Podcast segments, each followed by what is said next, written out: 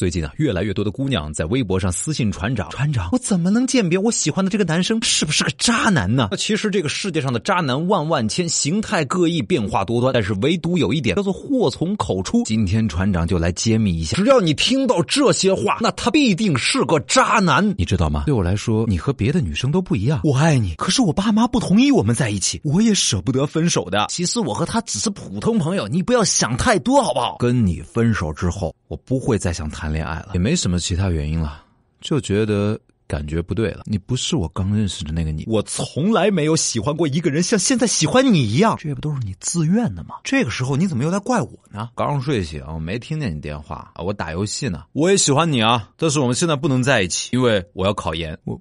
我不想耽误你，你值得拥有最好的。你不喜欢的事，我绝对不会去做的。我朋友都说你长得漂亮，我跟我老婆早就没有感情了。要不是为了孩子，我们早离了。是你自己不精撩。你看我追了你多久，就把你追到手了。为了你，我做什么都可以。那你要是这么想，我也没办法了。你别逼我啊！我背着你跟他在一起是有原因的，原因是什么我不能说。但是你要相信，我是爱你的。我以前爱玩，但是遇到你之后，我想定下来。哎呀，这些台词是不是很多你都非常熟悉呢？不管是影视。作品还是现实生活当中，你一定都听到过，对不对？感觉今天船长背叛了男生，说出了好多秘密啊！但是姑娘们，这就是鉴别渣男的最好手段啊！只要你听到这些台词，他必定是个渣男。在你的生活中还遇到过什么渣男语录吗？快跟我们分享一下吧！查找公众微信号，找到小传说，或者在我们的音频下方直接留言。微博请关注小传说说说，私信我哦。你的生活困惑很可能成为下一期小传说的主题哦。嘿，嘿。